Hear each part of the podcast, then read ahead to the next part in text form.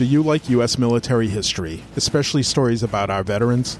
If you answered yes, then I know you'll enjoy Duty and Valor. Hi, I'm Wayne Marks, and each week I'll tell you the amazing stories of heroes who pushed away their fears and showed true valor on the battlefield. And although their stories are different, the common trait they all share is that they all served with pride and lived with humility. And I'm honored to tell you their stories. Welcome back, everyone. On today's episode of Duty and Valor, you'll hear the story of a man who had to take on the role of family provider at a young age. A man who, instead of waiting to be drafted, made the decision to enlist and fight for his country. A man who volunteered for a dangerous mission which allowed his unit to achieve its objective. This is the story of Medal of Honor recipient U.S. Army Staff Sergeant Jack Pendleton.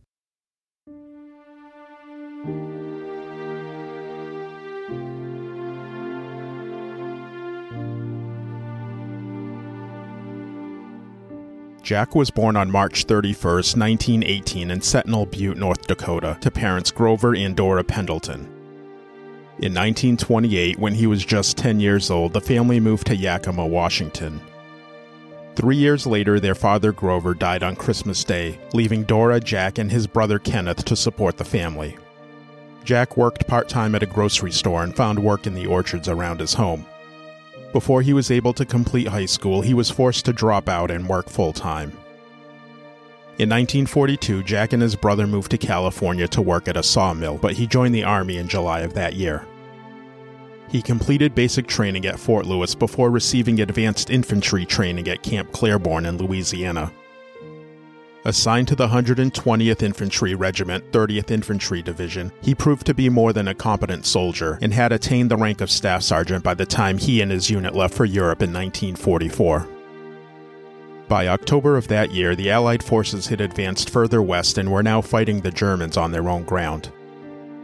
On October 12th, Sergeant Pendleton was part of Company I as it approached the German town of Bardenberg, just seven miles from the Belgian border. Sergeant Pendleton and the other men of the company had made it about two thirds of the way through the town before they faced heavy German resistance and were pinned down by a machine gun. The Germans had placed this machine gun, which was protected by a second gun, at a strategic point at an intersection, where it could fire against approaching soldiers from multiple directions.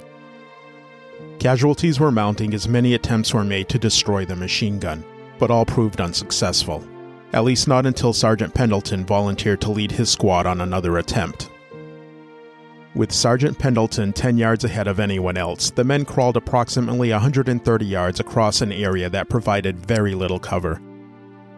It was at this point that Sergeant Pendleton was hit by machine gun fire and his leg was seriously wounded. Despite this, he ordered his men to halt their advance and he continued forward alone, armed with only hand grenades. He made slow progress, but he was eventually able to get within 10 yards of the gun. His attempt to neutralize the gun was unsuccessful when a burst of machine gun fire hit him, killing him instantly. While Sergeant Pendleton was making his advance on the gun position, another squad had joined his, and they were able to maneuver unseen to a point where they could destroy the gun. Due to his selfless act, he was credited with saving many lives, and his company was able to eliminate all resistance in the town and push the remaining Germans further west.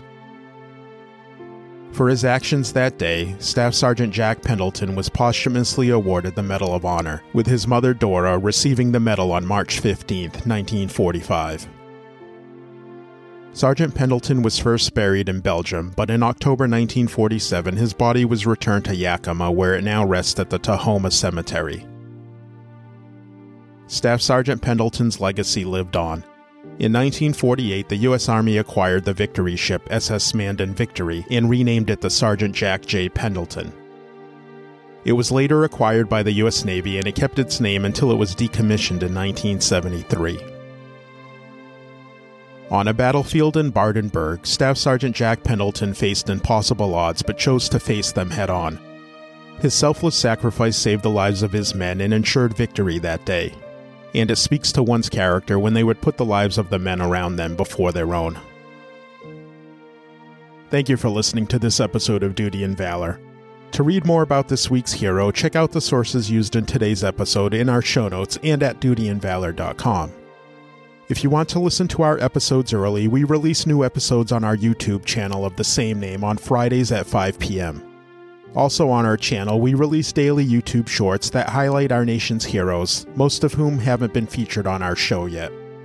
Be sure to like, follow, and share our episodes. And please join us for our next episode where we'll be sharing the inspiring story of another American hero who served with pride and lived with humility.